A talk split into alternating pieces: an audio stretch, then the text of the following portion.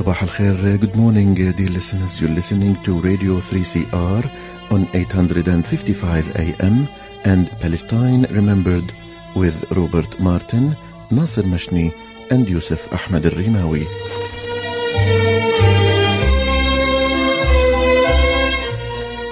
Palestine Remembered is Australia's only English language radio program that is totally dedicated to Palestine. We'd like to welcome those listening on 855 and those that will join us on podcast at 3cr.org.au.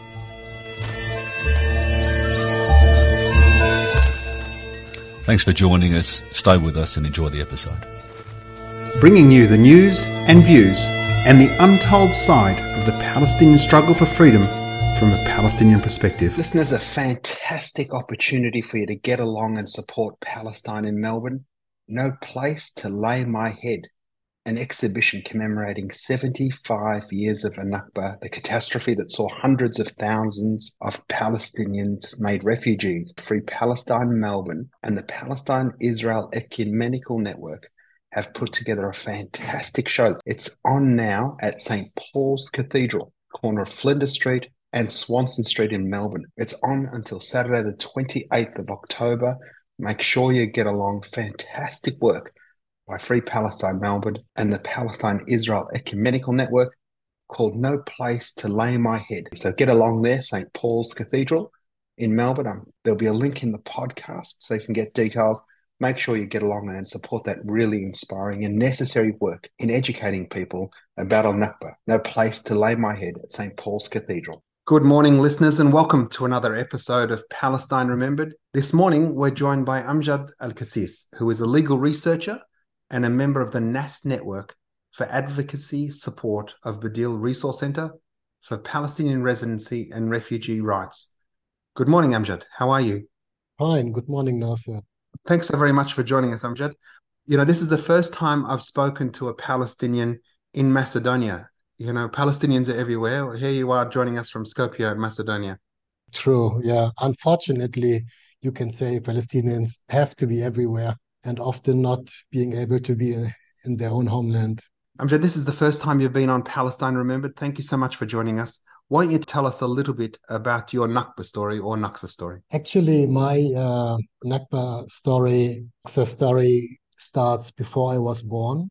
In 1967, when Israel occupied the remainders of Palestine, among others the West Bank, my father happened to be not present he wasn't in Palestine at his hometown. Town. He was in Europe back then um, to study. And uh, as you as you know, Israel held a census after they occupied uh, the places, and basically um, every Palestinian who was not present, who was not counted, lost his her residency right, and my father was among them. And as you probably also know, there was no announcement attached to it. So Israel just uh, revoked the residency rights, but without telling the people. So every Palestinian got to know it individually when, for the first time, they wanted to go back to Palestine to visit or to, after finishing their studies, to go back and live in Palestine. So in the case of my father, it was actually one year later, 1968, when he went to Palestine for a visit. And at the airport, he was told that uh, he's not a Palestinian anymore, that, uh, that he lost his residency right to stay in Palestine, and he could only enter as a tourist, tourist, which is maybe also interesting to know that back then already Israel divided the Palestinian diaspora based on the host countries or countries they were living in.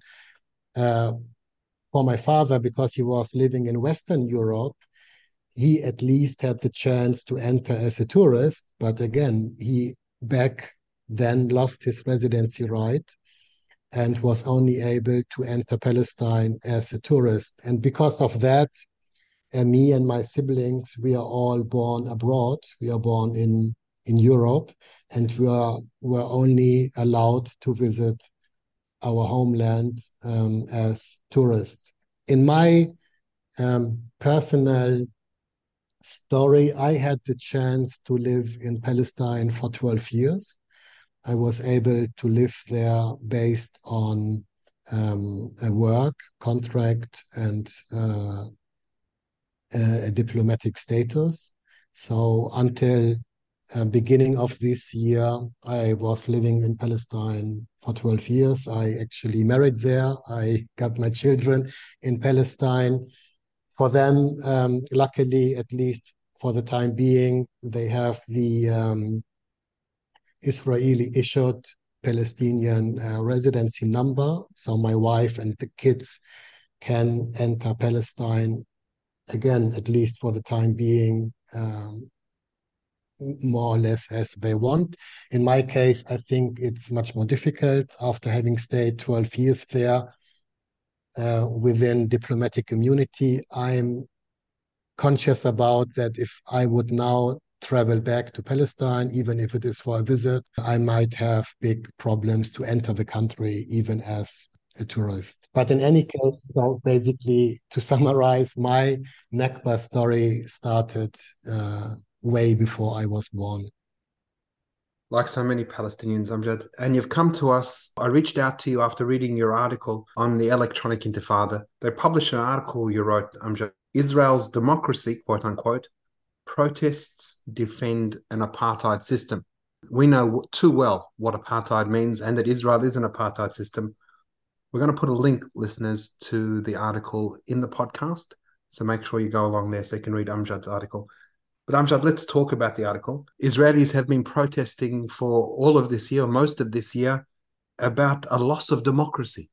And especially if you if you put it like this, it's of course a slap in the face of every Palestinian worldwide. Israel for Palestinians has never been by far a democracy. It has always been the oppressor, the occupier, the colonizer, the one who took our land, our our homes, and even uh, our culture, or is trying to do so, um, destroying the way of life, destroying um, what actually makes us Palestinians for the last centuries. Now, if you look at oppressive regimes in world history, of course, there are many different examples where specific societies try to be democratic for their own kind and being very oppressive for all the others. In terms of rights only being for white men in the past or for free men and excluding slaves excluding women etc etc in the case of israel it is it considers itself to be a democracy while excluding Palestinians, which is even enshrined in the principles of the of the state, uh, in the state ideology of Zionism. Even if you read carefully the Israeli basic laws, sorry, the Declaration of Independence of Israel, if you read between the lines and if you read the lines, and even if you look at politicians, if you look at the Israeli Supreme Court, it is very clear that from the very beginning of newly created state, it was a state only for Jews, excluding all others from being part of that society. Therefore, all these protesters protest for their own privileges. They protest basically to stay on top of the food chain in a country where they know in Israel that they are oppressing another people and that they are living on land and they are partly living in homes which other people have been expelled from who today live in refugee camps or in other very difficult circumstances without a chance to going back if the politics of Israel continue. So maybe to try to summarize here, because the protesters in Israel, they try to define themselves as protesting for democracy, protesting for the rule of law. But in the end, they're only protesting for their own supremacist privileges. They're only protesting to be able to further benefit on the oppression of others. And I think many, many Palestinians would have wished if this protest movement in Israel would have turned into a real protest for democracy and calling out Israel's own apartheid regime, Israel's own oppressive regime. But unfortunately, what we have seen in the several past months that this protesters movement has not become a real protest movement, but again, they're only trying to uphold their own privileges.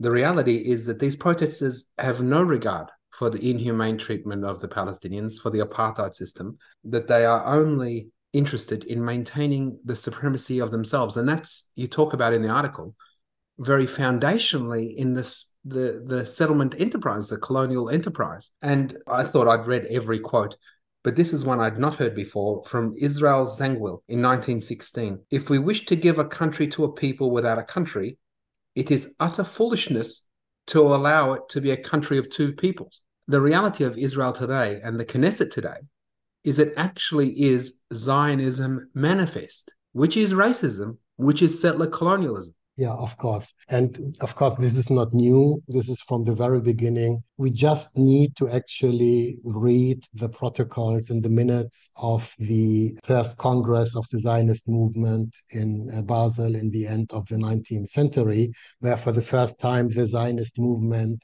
came together and met and decided on very important issues. And many decisions have been taken by that movement. And of course, taking consideration that we are talking about a movement back then in Europe, in Central Europe mainly, leftist, rightist, fascist, communist. It was a huge uh, movement in terms of political spectrum. But for us, important is what were the decisions this movement took in that first conference. And two decisions which basically have shaped Palestinian lives until this very day. Palestinians, of course, who have not been invited to that conference and who were not able to decide on, uh, on those decisions, but we are basically living based on that decisions until today. Decision number one the Zionist movement declared to be Jewish means to be part of a nation. This is a very important decision taken by the Zionist movement back then. Now, being Jewish could have been being part of a religious group in the past, could have different uh, meanings, but for the Zionist movement, the decision was being Jewish means to be part of a nation.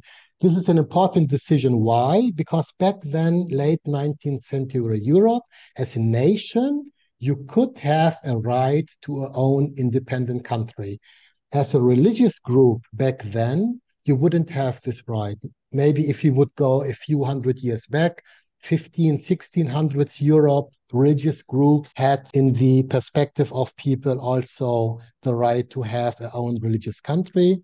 Nevertheless, the second decision was the decision where to create the homeland for this nation. It was established as a nation so a nation needs a homeland. The decision, as you as you for sure know, there were different geographical areas discussed, among others Argentina, Uganda, and Palestine. Uganda and Argentina, by the way, the big advantage for the Zionist movement was that both were already colonies and it would have been able to simply purchase a huge amount of land in one of these colonies to create the state of Israel. But the Zionist movement the second important decision for us as Palestinians, they decided to create the homeland in Palestine.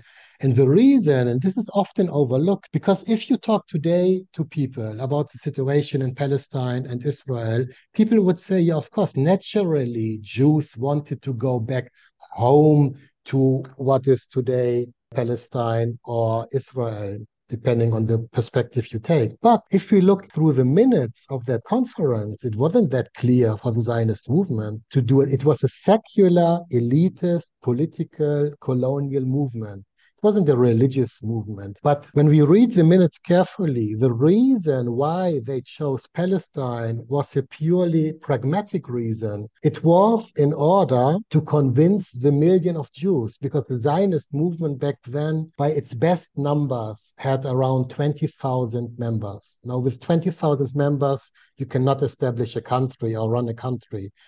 So the Zionist movement knew we need to convince the millions of European Jews to follow us to a place they have never been before, thousands of kilometers away from their actual home countries, being Germany, Switzerland, Poland, etc., etc. So they said if we do it in Palestine, we can link it to Jewish religion and Jewish history. And now it's not the Zionist movement asking, it's God Himself who promised this land to the Jews. And for this very pragmatic reason, they decided on doing it in Palestine. And again, for us Palestinians, these two decisions are very important. And until today, they shape our life. Understanding that and the reality of what Israel Zangwill said, the reality of creating a country on a land where there already was a people, it necessitated the Nakba. It necessitated ethnic cleansing. It necessitated all of those evils and that population transfer. You know, and you can't create a majority population in a country where you are a minority without some demographic engineering. And this is a nice way of saying get rid of everyone that's not like us. That was in 1948. In your article, you talk about, you touch on, I'd like you to expand on what they're doing today, which, you know, quote unquote, silent transfer. Yes, maybe just first, first of all, to clarify this, this is a very important point that for the Zionist movement from the very beginning, the idea was to create a state exclusively for Jewish people. And as you already said, in a geographical area where, which predominantly is occupied by non-Jewish people, the only way to create a country exclusively for Jewish people is only possible by two options. In all of world history, we have seen that there are only two options available. One is genocide, simply murdering all non-Jewish indigenous population in that territory. And the second one, and when we look at the conference in Basel, we can actually see that the Zionist movement opted for the second option, which is not genocide, but which is forced population transfer. And forced population transfer is not simply morally wrong. Population, forced population transfer today, by our standard, is considered as two international crimes. It's a war crime and a crime against humanity. And by the way, there are only three international crimes um, international community was only able to decide on three international crimes to say that these crimes are that hideous that there is an interest globally to prevent them from happening. And Israel fulfills two of them by their politics and policies of forced population transfer. Again, it's a war crime and a crime against humanity. And they knew it from the very beginning we need to be very clear with that. When the Zionist movement came up with this slogan, the people without a land will get a land without people. Of course, people without a land based on decision number one, we are a people. Being Jewish means we belong to a people, to a nation. Land without a people being decision number two, where to create it in Palestine, because it's a land without people. And the Zionist movement knew from the very beginning that Palestine was not a land without people, that there were Palestinians. So what they did was they created a reality based on their own vision. In order to have a land without people, all the people who were living there had to be expelled in order then to claim it's a land without people for a people without land. And of course, we know all the Israeli rhetorics today that yes, there might have been people, but it wasn't a society, etc., etc. all this debunked myth of Israel today. But throughout time, going back to your question of silent transfer, throughout time, the Zionist movement and later the State of Israel, who simply after the creation of the State of Israel took over the policies and work of the movement, I think here also we need to be very clear that what Israel is doing today wasn't started by Israel in 1948. It was started by the Zionist movement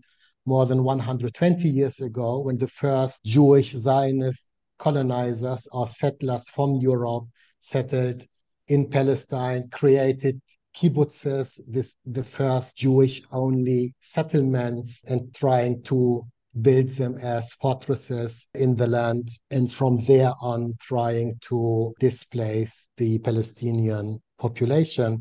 Throughout the last decades, Israel used different politics and policies how to do that, how to get rid of more and more Palestinians from their own homeland. Now, the politics of silent policies, here we are going into a more subtle way of displacing small numbers of people on a weekly basis, where the idea is not, as we have seen in uh, 1948 or 1967, displacing hundreds of thousands of people, but doing it slowly with the intention of avoiding an international outcry. So every time we hear in the news, for example, that a Palestinian home has been demolished, now when a home is demolished, the result of it is forced population transfer because the family, the Palestinian family who lives in that home, they have to go somewhere else.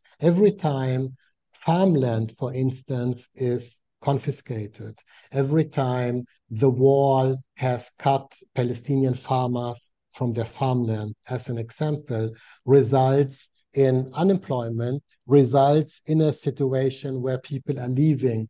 And forced population transfer, going back to the international crime, does not only occur if you force someone at, at gunpoint to leave, but if you create a situation which becomes unbearable and leaves no other choice than to leave, you have conducted the international crime of forced population transfer. So there are different policies Israel is adopting in order to, to force the Palestinian population out of the territory, like home demolitions, like land confiscation, Uh, denying access to land, denying access to education, to healthcare, etc., etc. There are many different policies Israel has adopted in the last decades to make the situation for Palestinians as a whole unbearable without leaving any other choice than to leave that place. You're an example, Amjad.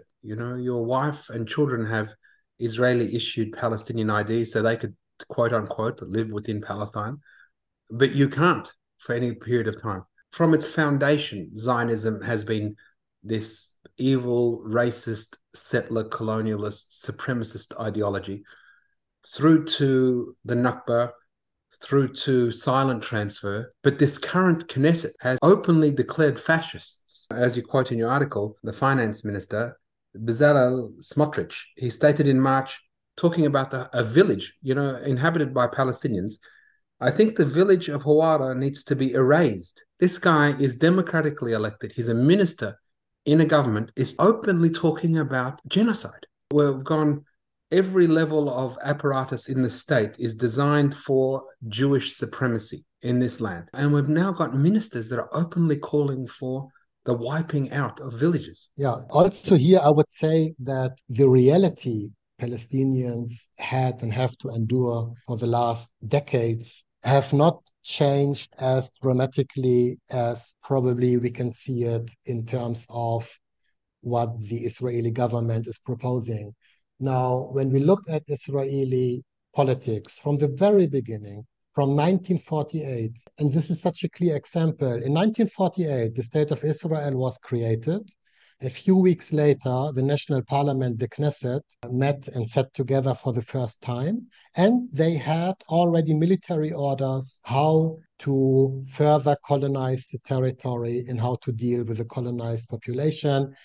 Uh, military orders, uh, you know, like the absentee property military order, which was later turned into the absentee property law which of course shows us that all of this was already prepared way in advance and was ready to be enacted upon after that creation. From that time of 1948 until today, 2023, there's never been an Israeli state institution, Israeli government, Israeli minister who was friendly in terms of trying to overcome uh, Zionist ideology towards Palestinians or trying to create a friendly atmosphere for Palestinians. For example, now in the news, there's a lot on the new movie about Golda Meir. one of Israeli uh, Israel's prime ministers back in time. When we look at Golda Meir and and the period she was ruling Israel, she was a sophisticated lady. We can definitely say she was a fascist, she was a racist,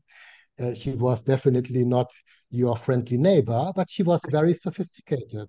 So when we compare Golda Meir with today's Israeli ministers in terms of content, in essence, there's very little, very little difference. Mm-hmm. I would say the difference is Golda Meir probably unfortunately was very smart and intelligent and was able to do what she was doing, but looking brave and great while doing it, while murdering Palestinians, while stealing land, while building settlements, and so on and so on. She was looking brave. Today's Israeli minister, they're doing the same, but they look stupid. And why they look stupid, in my in my perspective, because they are thinking that they have passed a certain threshold of trying to convince the international community to further support the state of Israel. So while Golda Meir and others in the Israeli uh, government in the past, they were still thinking that they are somehow in need of the international community. So they need to play it smart. Today's government, they, in their own perspective, they, they think they, had, they have overcome this kind of potential support. They, so they can do whatever they want, and uh, the world cannot stop us anyway. So they have this feeling of being uh, unstoppable. And I think this is the only actual differences because in the life of Palestinians, going back from 1948 until today, life is a sort of roller coaster, but a roller coaster which somehow moves only downwards and not upwards. And this is the reality of um, Palestinians. And maybe now with this fascist, I would call them unsophisticated idiots in the Israeli government, it is easier for the world to see it. I don't know. Some people are saying that actually the current Israeli government is they are the best advocates for Palestine and Palestinian rights. I wouldn't necessarily go there, but again, essential difference between Golda Meir or one of these people today, essential terms is very little to non-existing. But in terms of how they present their case, it's a world different. Amjad, you know, the reality is you and I have always known exactly what Zionism is. And Golda Meir and Peres and Begin and all these guys to every different level have been able to put lipstick on the pig yeah, and made it palatable to the West. The reality is that now this Zionist, this fascist Zionism has elevated, and the world is seeing Zionism for what it is and what we've been telling them. So I can tell you in my advocacy and my political work, speaking to uh, people, it's becoming increasingly one thing that I don't need to overcome the concept that Israel is like us, quote unquote. And often, you know, we'd, we'd have to explain to Australians that in fact Israel is like us, like it's a settler colony. A foreign people came and took a culture and a land from an indigenous people and settled that land and claim it as their own. So we have a lot in common. Amjad, thanks so very much for joining us. We've run out of time, but we'd love to get you back on in the future. Thank you. Thank you, Nasser, very much. It's a pleasure. Good to be here. Listeners, you've been listening to Amjad Alqasis, who's a legal researcher and a member of the NAS Network for Advocacy Support of Badil Resource Center for Palestinian residency and refugee rights. Listeners, a fantastic opportunity for you to get along and support Palestine in Melbourne. No place to lay my head. An exhibition commemorating 75 years of Nakba, the catastrophe that saw hundreds of thousands of Palestinians made refugees. Free Palestine Melbourne and the Palestine Israel Ecumenical Network have put together a fantastic show. It's on now at St. Paul's Cathedral,